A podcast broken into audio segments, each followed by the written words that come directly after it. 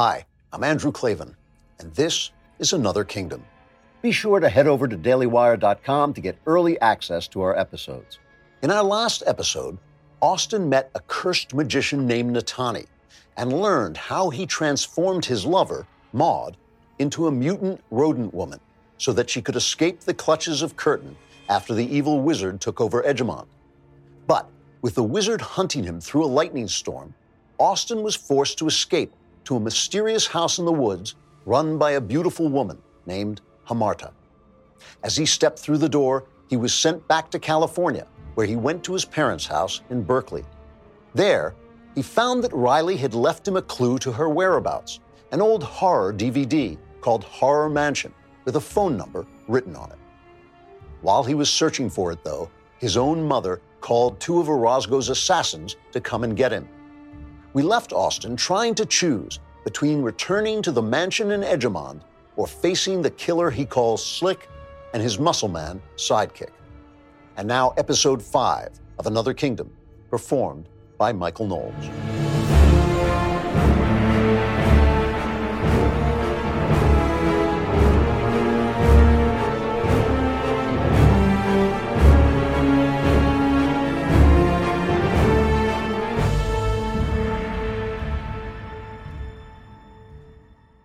Well, you made very good time, I heard my mother say. She sounded as if she were greeting a dinner guest instead of the assassin sent to slaughter her son. And it wrung my heart to hear her. It did. I felt as if I were swirling into the center of a vortex, a tumult of memories and associations spinning around me.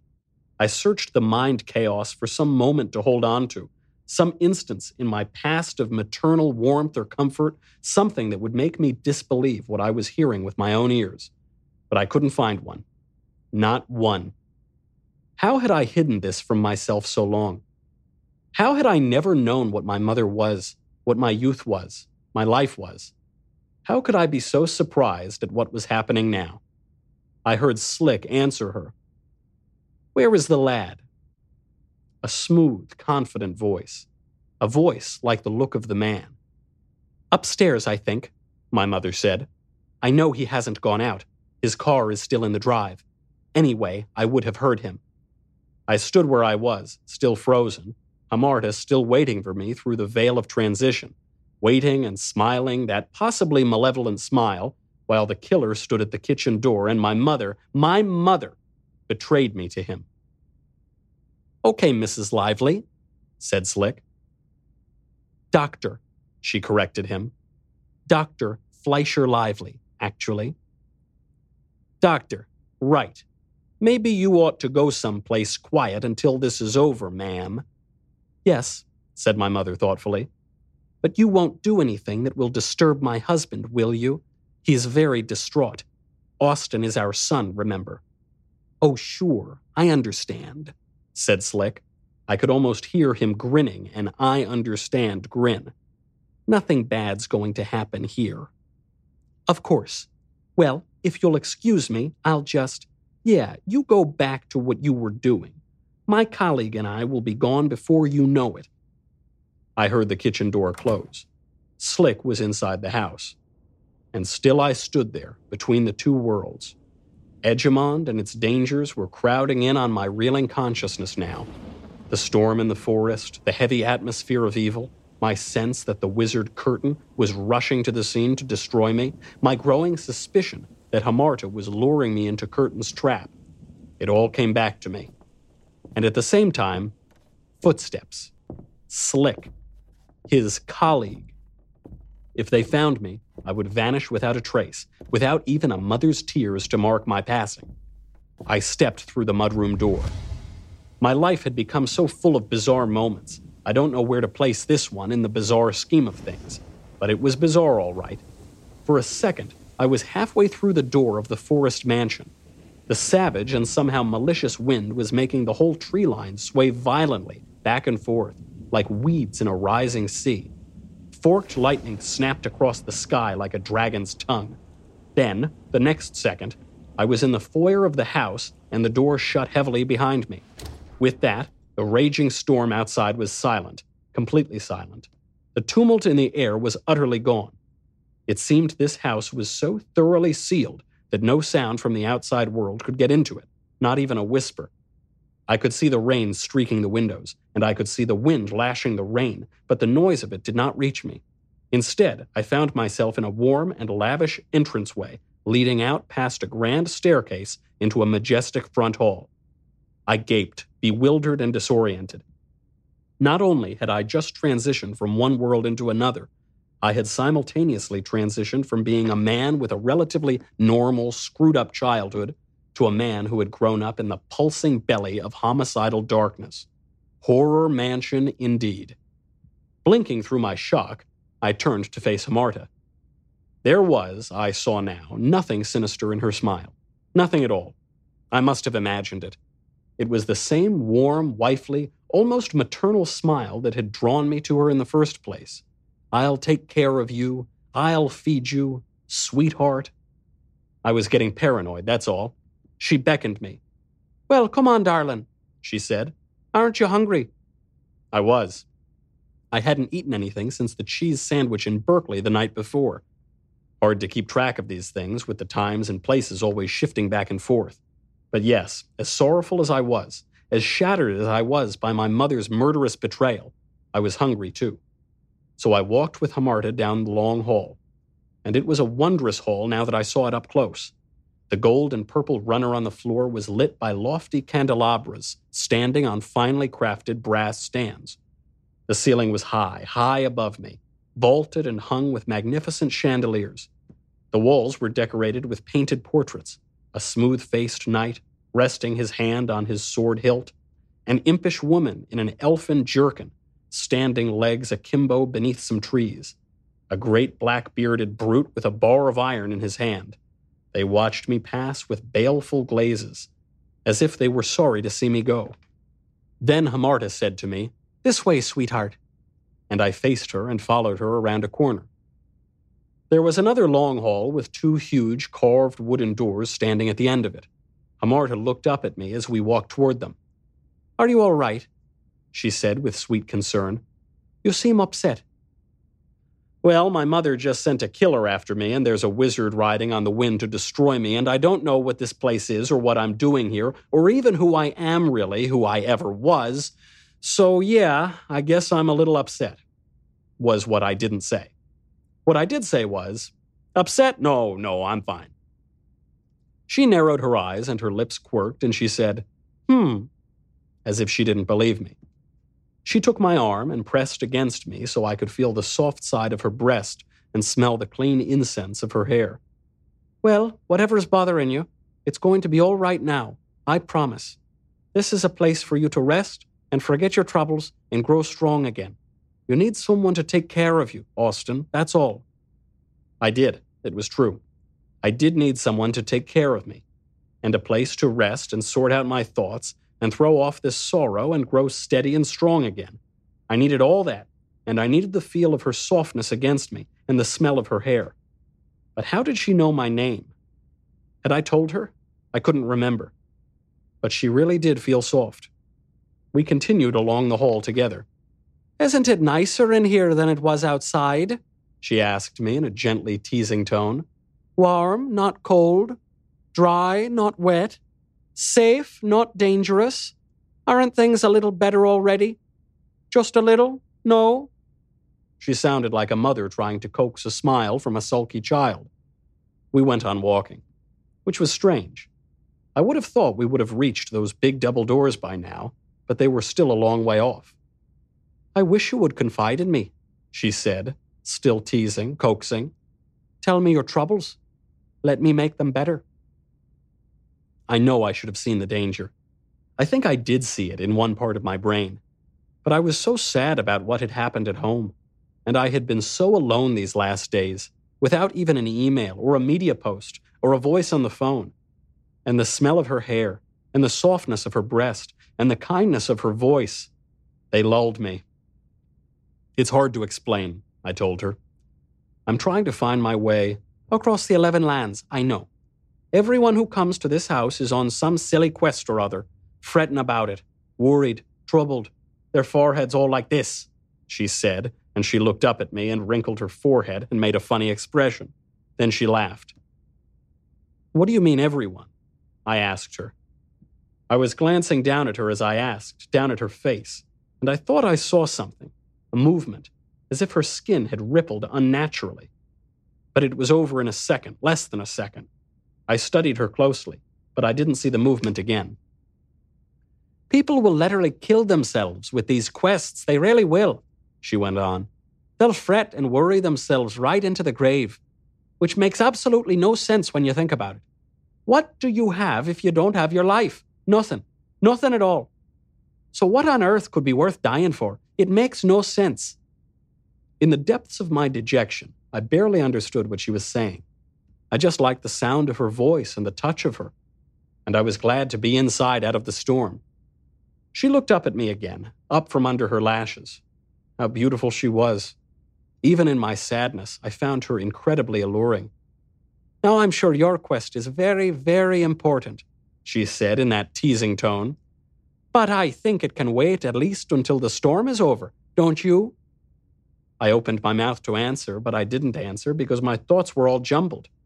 I didn't want to go out in that storm again, that was for sure. But then, wasn't the storm bringing the wizard? Shouldn't I be out there running away from him as fast as I could? I lifted my gaze from her and looked down the hall at the doors, still so far away. Why were they still so far? It was confusing. I glanced back down at Hamarta to ask her about it, and I caught that movement again a ripple on one part of her face. Again, it was gone in a moment and her skin was normal. At the same time, for a second, I thought I caught a smell coming off her, or the faint suggestion of a smell. Unpleasant, like food gone bad. Had I done the right thing following her in here? Well, what choice did you have? She asked me. What? I said, startled. Was she reading my thoughts now? Or had I spoken the thought aloud? I wasn't sure. You have to rest at some point, sweetheart. You can't just keep questing forever. You have to rest. You have to. This place, this house. Think of it like an inn. A warm, welcoming inn along the road. A home away from home.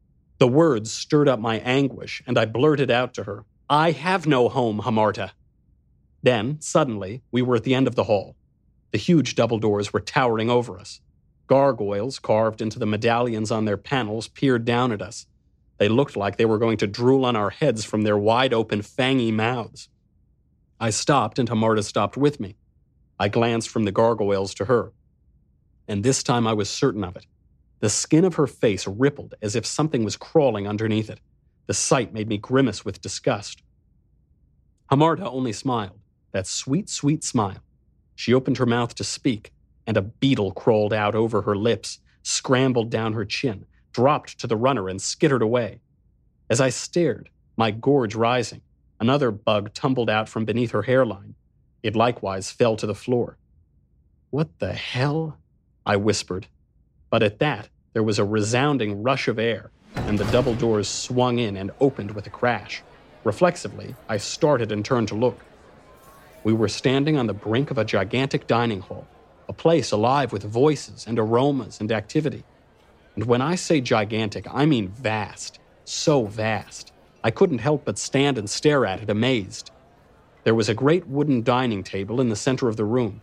It seemed to go on forever until it faded into a shadowy distance. The fireplaces on either side of it seemed as tall as airplane hangars, and the flames in them were crackling, dancing, sparking as they devoured logs the size of trees. Enormous chandeliers hung over the table at intervals, and the flames from their candles and the flames from the hearths lit a scene of fabulous celebration. Men and women in fanciful medieval clothing sat in heavy oaken chairs. The bright blues and reds and greens of their outfits and gowns seemed to light the room as brightly as the flames did. They were eating with gusto, dishing food from the bowls and carving boards laid out before them fowl and beef, and pork, and large cooked vegetables, and mashed potatoes. They were downing mugs of ale and laughing and talking, the women touching the men's arms and batting their lashes at them, the men showing off their fine white teeth in appreciative smiles. And the smells. The smells were warm and rich and wonderful. They made my stomach growl and my mouth water. and the noise that rushed out at me like traffic was so full of jolliness that, for a second, my own dejection lifted, and I felt a powerful desire to forget my troubles and join the party. The storm swept scene through the gigantic windows to my left and right, the trees swaying, the lightning flashing, the rain slanting in a steady downpour out of the boiling black clouds above, only made the indoor fires seem warmer, the smells more delicious, the fellowship all the more fine. Confused, I looked back at Hamarta. But Hamarta was gone, totally gone. Looking down at the place where she had stood beside me, I saw nothing but a large cluster of beetles and roaches and worms scrambling and squiggling off the runner to disappear under the baseboards of the wall. I felt that rise of disgust in my throat again. But the next second, the bugs too were gone, as if they had never been there. I hesitated. I didn't know what to do. That is, I did know. It seemed obvious I ought to get out of there, get out now, right away. This had to be some mental trick of Curtin's, didn't it? Yes, it had to be. But somehow, I don't know. I just couldn't think about leaving anymore. The storm was so strong, and my life was so miserable, and the smells and the sounds of gaiety coming out of the dining room were so appealing. And when I looked at the hallway behind me, it seemed like such a long way back to the front door. I felt reckless, indifferent to consequences. I thought, what the hell? And took one step across the threshold. I thought, I can always go back. A man's got to eat, hasn't he?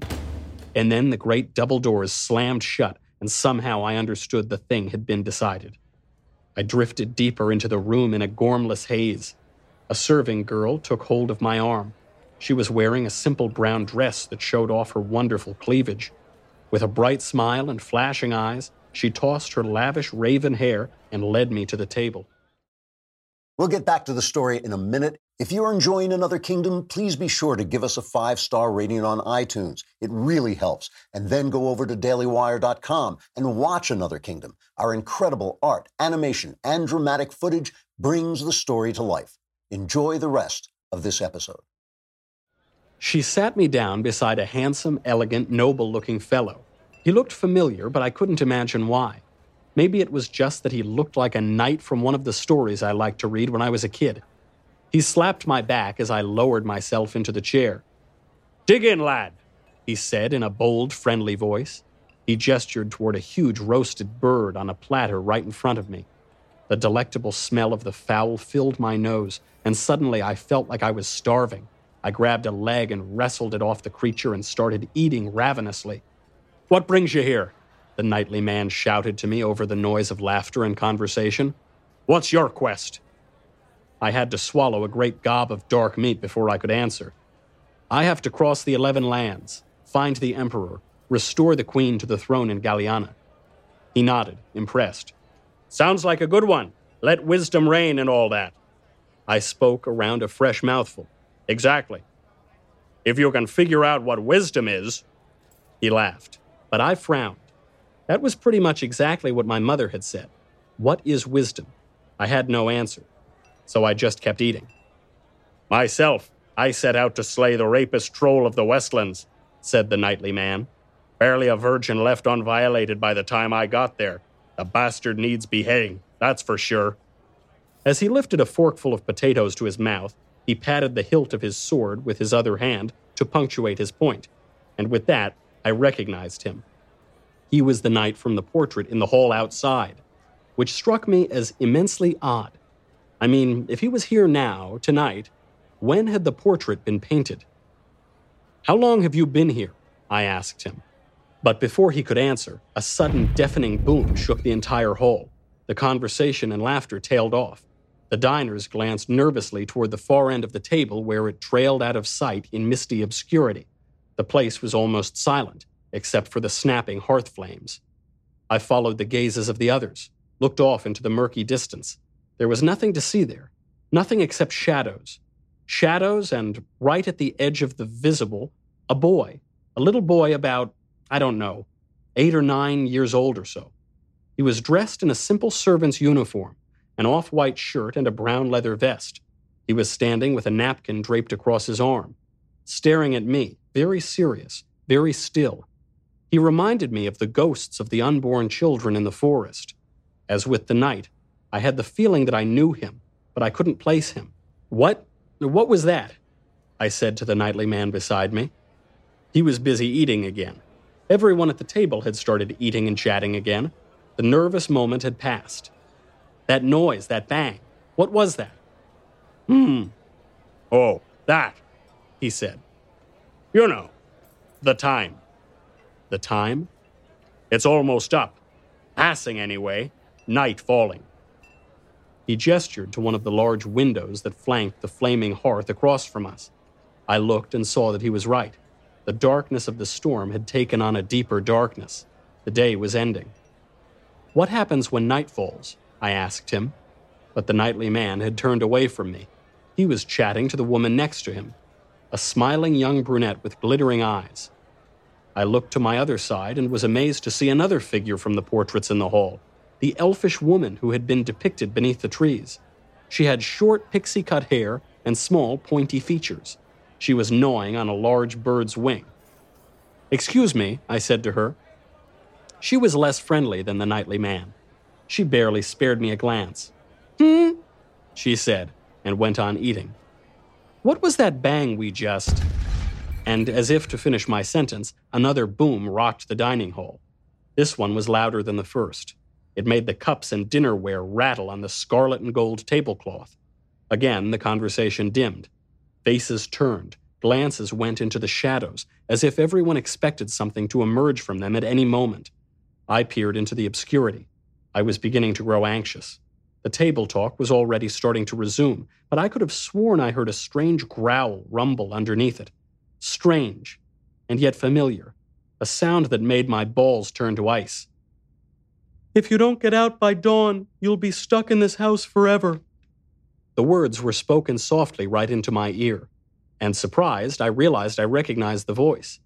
It was the voice of the boy in the cave, the invisible ghost boy who had guided me out to the woods and then vanished. What the hell was going on here? I swung around to speak to him. It was the same boy I'd seen a moment ago, the boy in the servant's outfit with the napkin over his arm, the one I felt I recognized from somewhere. I couldn't imagine how he had crossed the distance between us so swiftly, but he was already moving away, back around the end of the long table, back to his position near the border of the far shadows. As he crossed in front of me, he made a subtle gesture with his head. This way. Come with me. Quickly. I didn't move, not right away. I wasn't sure what I should do. True, he had led me out of the eunuch zombie's cave of female sacrifice, but was he really on my side? On the other hand, that booming noise, that weird but familiar growl, that sense that something was coming, and it wasn't something good, well, I was worried, frightened even.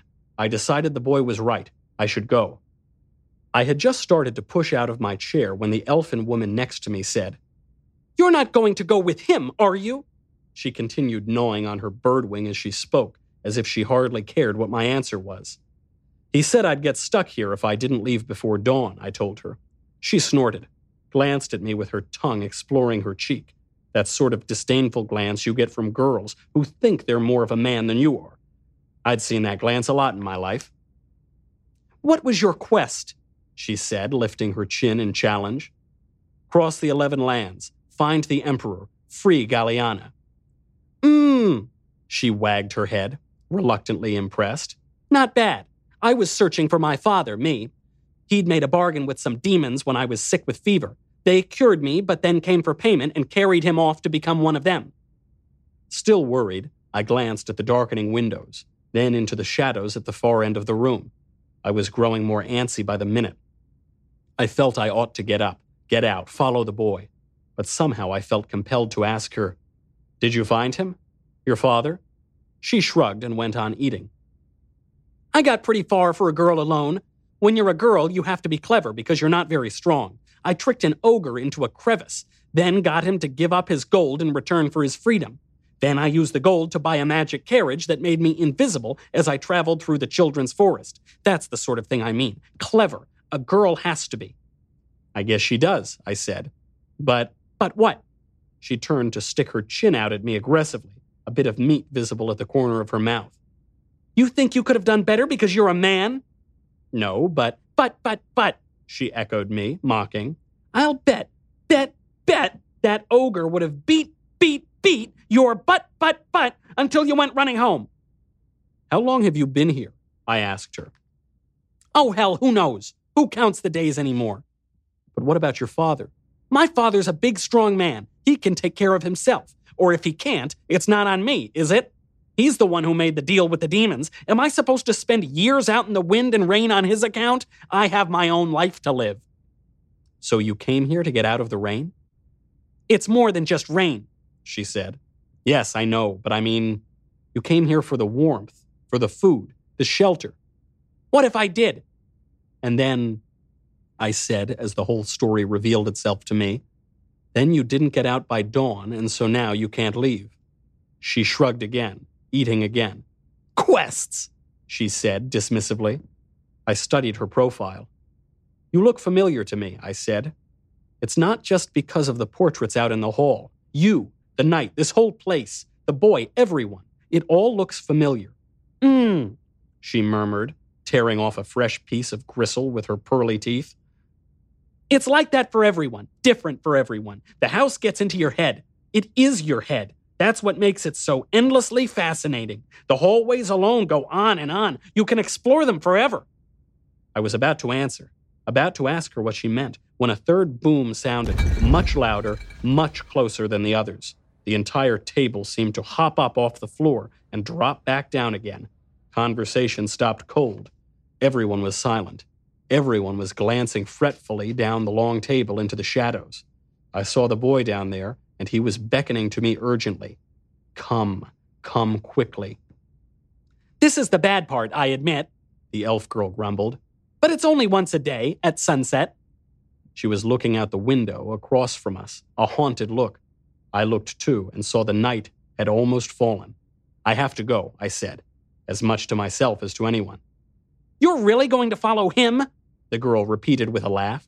She gestured with her chin at the boy. You can't trust him. He's the last person you should trust. He's the one who brought you here in the first place. That made me hesitate again. But a second later, another crashing boom, really terrible this time, so loud it hurt my ears. The table rocked back and forth. The room shook. The windows rattled. I looked through the panes and saw the last light fading from the tumultuous sky. I didn't know what to do. I only knew time was running out. So I got up. I started moving to the head of the table, reached it, strode around it, started heading down the length of it, past the fireplace, toward the far shadows, toward the edge of obscurity where the boy was standing. The boy continued to gesture at me urgently. Come, come.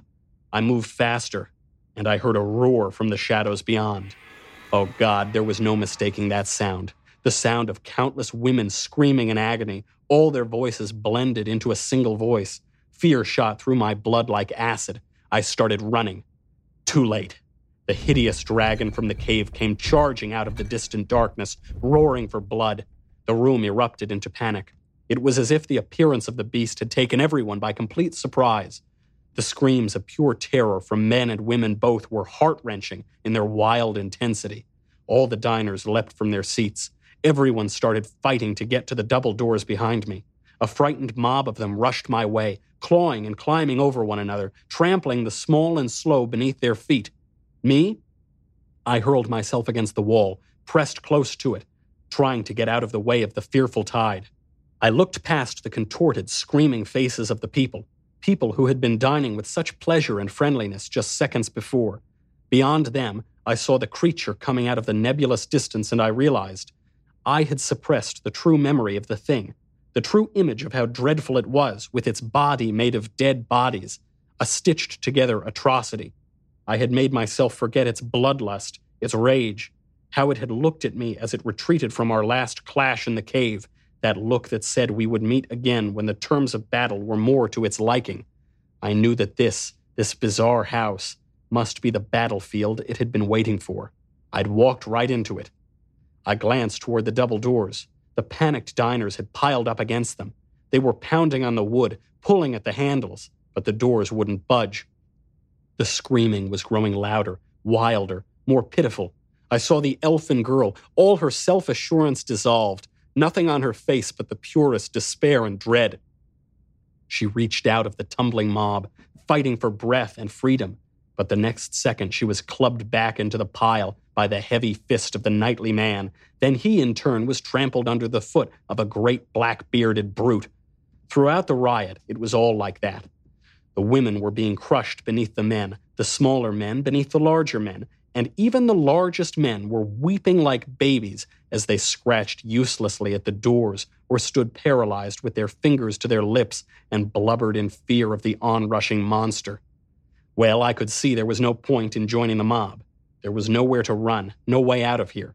The panicked crowd had rushed past me, but I was still pressed where I had been against the wall. From there, I turned to face the creature. It came toward me at a gallop.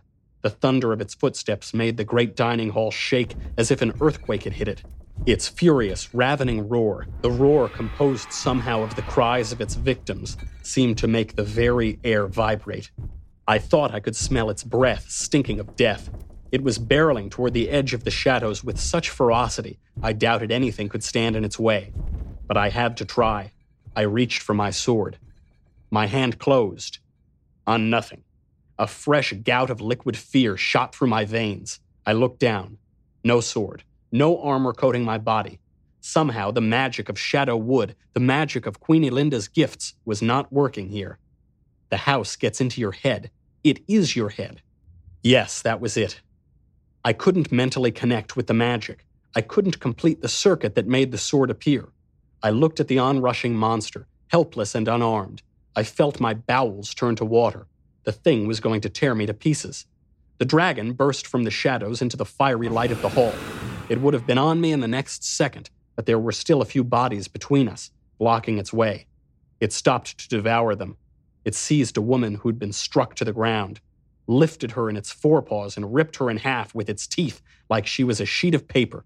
I won't try to describe the scream the upper half of her gave as the beast consumed it, or the scream of the small man on his knees nearby gibbering insanely as he begged for life until the beast took him too and swallowed him in three great bites. Most awful of all was the way their wild eyed, shrieking faces reappeared moments after their deaths, became part of the creature's body after it had eaten them. One face on a thigh, one face and torso on a shoulder. Horrible. It was horrible. Only a few more diners, crippled by the riot, remained between the creature and me. They howled in helpless terror as the thing steadily thumped toward them. And as it did, a familiar hand slipped into mine. I looked down. The boy. This way, he said. He drew me along the wall, closer to where the ravenous creature was dismembering another of the hobbled diners. I could barely move my legs to follow him. I could barely turn my eyes away from the blood soaked spectacle. The whole room was a cacophony of screaming, a jumble of bodies cowering, waiting helplessly for their turn to die in slow, violent agony. Holding my hand in one of his, the little boy pressed a panel in the wall and a narrow passage opened. He pulled me into it and shut the panel behind him. Suddenly, it was quiet. The screaming continued, but it was dim, as if far away. The boy began to sidle down the narrow corridor, clutching my hand. For a moment, I held him back. What about the others? I asked him breathlessly. We might save a few. We can't, the boy said. They can't come with us. This is what happens to them every night at sunset. He kept tugging my hand, so I followed after, down the corridor to another swinging panel, where we pushed out through another secret doorway into a grander hall. As I tumbled out, my legs gave way. I fell to my knees and retched painfully, vomiting onto the scarlet runner. I was all nausea, no thought. It was long moments before I recovered my senses. Then, trembling on my hands and knees, I looked up from my own mess to where the boy stood over me, gazing down at me with his round, serious face. Will it come after us? I asked him in a small voice. He nodded solemnly. He looked as frightened as I felt. First, it will kill them all. Then it will come for you. I stared at him, remembering the chaos and the screaming and the fear on the diners' faces. It'll kill all of them? I said. He nodded again. Every night. That's what it's here for. Every. I gagged again and choked back vomit. I rose onto my knees and wiped my mouth with the back of my hand. Then I stood up slowly, unsteadily. I remembered what the elfin girl had said. This is the bad part. They must know, I murmured, amazed. They must know it's coming. They sit there eating like that, but they know. Once again, the boy nodded. I don't think they let themselves remember how bad it is, but yes, they know. How bad it is, I whispered, my voice breaking. It's hell. We're in hell. This house, it's hell. Can't they ever get out of here? Ever? Not once they've stayed here through the night. If you can't escape before morning comes, you can never leave. That's Curtin's curse. I was beginning to recover a little. A little. My mind was beginning to work again. A little. Whatever happened, I mustn't get stuck in here past dawn. Even if I went through a door that only took me back to California, I would have to find some way to stay there forever. My eyes must have been the size of saucers when I faced the boy again. Which way is the exit? I asked him. He shook his head. I don't know. You'll have to find it. It's a house. How big can it be? Where's the nearest door? I don't know. Damn it, boy! Only you can find it. That's the magic. Curtin's magic, he said. I thought his magic only worked in a person's mind, I snarled at him. This is your mind, said the boy quietly, and he faded away into nothingness. Open mouthed, I watched him vanish. I saw him grow transparent, then grow dim. No, wait! Wait! I cried out. You can't just leave me here! But he was gone. I was alone, lost. With the time till morning ticking away, I wanted to weep. I wanted to fall to my knees, clutching my hair in panic. But I couldn't. Not now, not here, not in this house. I had to get out before dawn. I looked around me. Like I said, how big could the place be? Big. It was big. It was big and crazy. The layout made no sense. The first thing I did was move down the large hall to the nearest window. I passed by candelabras and more portraits. I saw the sad painted faces looking down at me and realized I recognized many of them. They had been around the table in the great dining hall. But even before that, I had known them. From stories I had read, from stories I had written, from memories and daydreams. It made my stomach churn to think what was happening to them now, what would happen to them every nightfall, the fate that would hang over them through every day they were stuck inside this house, every day forever. And me too, if I didn't get out. I reached the window and looked through. It was full dark now. I couldn't see a thing but my reflection on the glass. I pressed my nose against the image of my own face on the chill pane, trying to see. Then, a long flickering streak of lightning shot east to west across the sky. I saw a courtyard, walled all the way around. Grass and walkways and a stone statue of the wizard on a pedestal at the center, but no way out. I backed away, licking my lips, breathing hard, thinking. I didn't want to just run around the square of the closed courtyard forever, but if I went to the end of the hall and turned left, maybe I could find another way. I ran, down to the end of the hall, around the corner, I came into another hall, exactly like the last candelabras, portraits, windows on the night. I stepped to one of the windows, pressed my nose against it. Lightning flashed. Shit, I whispered. Another closed courtyard out there. Another statue of Curtin at the center. No exit. The hallways alone go on and on, the elfin girl had said. You can explore them forever. I started running, down the hall, around the corner, stopped at the window, looked out cursed, ran. It didn't matter which way I turned, how far I went. Every corner I came around, it was the same. Another hall, another window, another flash of lightning, showing another courtyard with another statue of Curtin and no way out. I don't know how long I ran like that in a growing panic of desperation. Ten minutes? Twenty? An hour? Two? My already queasy stomach was cramping painfully. I was gasping for breath. Finally, exhausted, I came to a stop, bent over, panting, my hands on my knees. Somewhere I heard a clock chime the hour. Eight chimes. The sickening realization rose inside me like a green cloud. This, this running, this searching, this maze of sameness. This could go on until morning. After that, I would be stuck here forever, cursed forever like the other diners to be devoured by that creature night after night after night. And just then, the floor trembled underneath me. I let out a little cry of fear and stood up straight, trembling. I listened. I heard a distant reverberation. Boom! It was the beast. Its heavy footsteps, distant now, but getting louder, getting closer. It was coming for me. Despair washed over me. I stood there helpless and pressed my head between the heels of my hands. What was I going to do? I could hear the monster's booming footsteps growing slowly, steadily, louder, closer, every second. Every instinct of my body told me to run, but where? If I just continued to go down corridor after corridor, around corner after corner, lost in this impossible labyrinth, eventually either the beast would run me down or Dawn, and Curtin's curse, would catch up with me. I needed to try something different. But what? With the booming footsteps filling my brain, I could hardly think. But really, there wasn't that much to think about. There was only one option.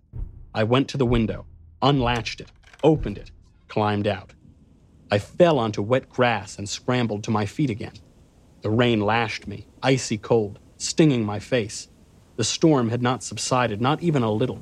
It was still at its raging, furious height.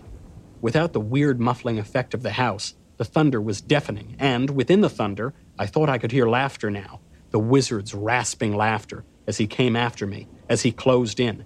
When a broad bolt of lightning split the sky in two, I half expected to see him bearing down on me on a winged black horse, his starry robe flung out behind him.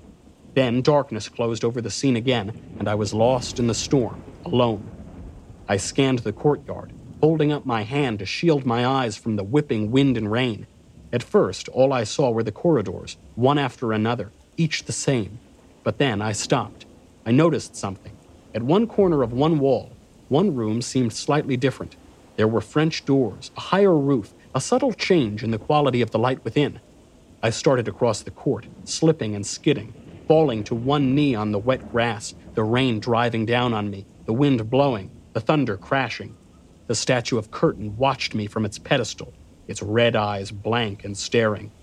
I gave the creepy thing a wide berth as I went around it, but when I looked back over my shoulder, it was impossibly still facing me, still watching me go.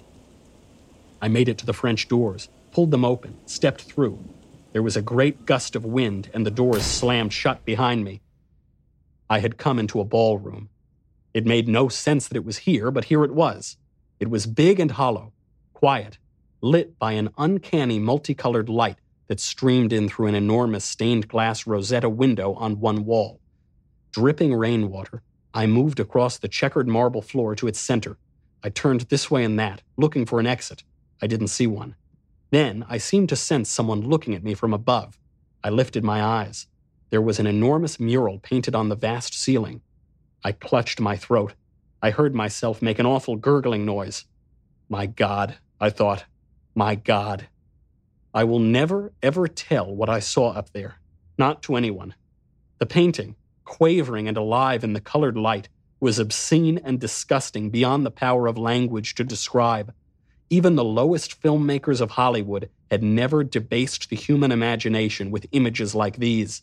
The worst, most violent, most sick and perverted film would have been only a suggestion, a polite symbol of what was painted up there.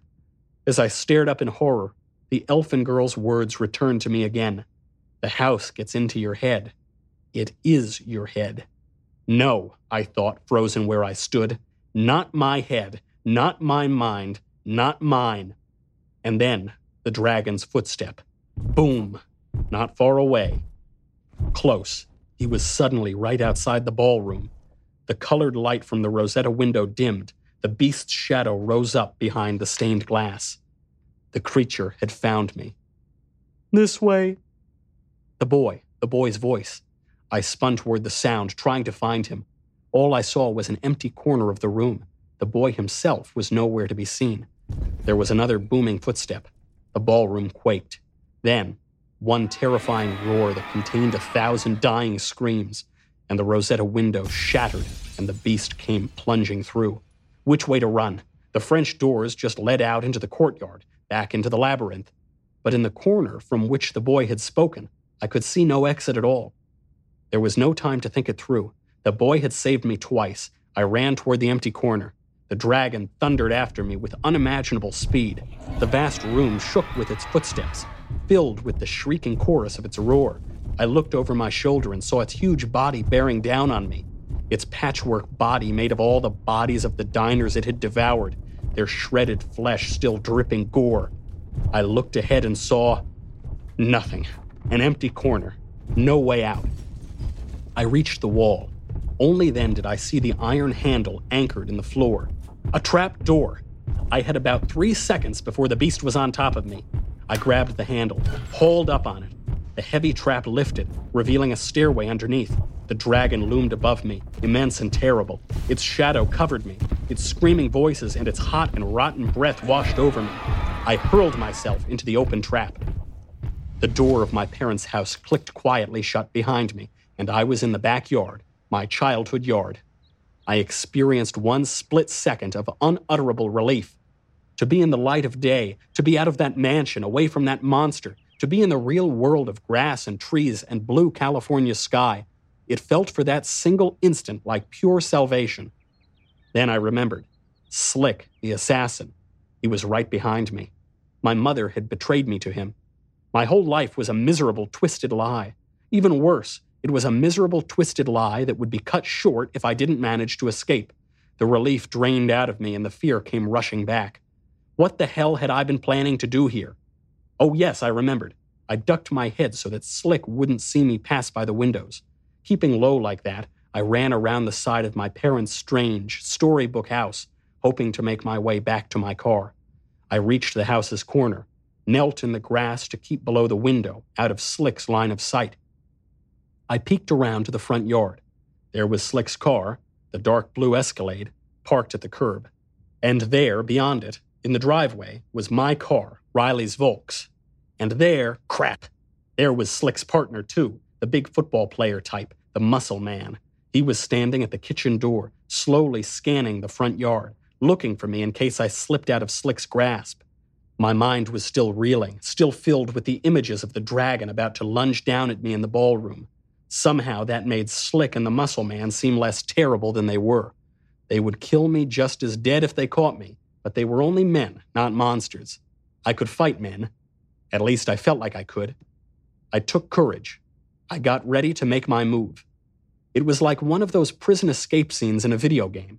You know, where the searchlights are passing over the yard and you have to time your run so you don't get caught in the beam. Except in this case, the searchlight was the muscle man's gaze passing back and forth over the front lawn, and I only had one turn to get it right with no extra lives. I waited. I drew back as the muscle man's eyes went over the place where I was crouched behind the corner of the house. When I peeked out again, he was turning away to look up the street. I took off, crouched low, running. The muscle man was just turning back my way when I reached the escalade and hid behind it. Now I could creep the length of the car unseen. When I peeked out from behind the front fender, I saw the Passat in the driveway, close now, only about five steps away. Yes, but how could I open the door and get in and start the engine without the muscle man hearing me? I thought maybe I would have to escape on foot. But then I got a break, a lucky break. Look, it had to happen sometime. Slick called from inside the house. Hey, Moses! The muscle man answered him in a deep, booming voice. Yo! He turned his back on me, opened the kitchen door, and stepped inside my parents' house. I heard him shout again. Yo! I didn't hesitate. I ran to the Passat, pressing the button on the key to unlock it as I went. I yanked the car door open and dropped behind the wheel and started the engine. The Volks was already out of the driveway, already swinging around, tires screeching, when Moses the muscle man heard it and came running back outside, shouting, Hey! Hey! I hit the gas and shot off down the road. Next time on Another Kingdom. I looked at the computer screen. I saw the figure at the upstairs window. A man standing there, just standing, just looking out. The shape of him was so dim behind the glass that I had to enlarge the picture on the monitor, then lean in close, squinting, in order to see it clearly. But then I did see it. I saw him, his outline, his shape.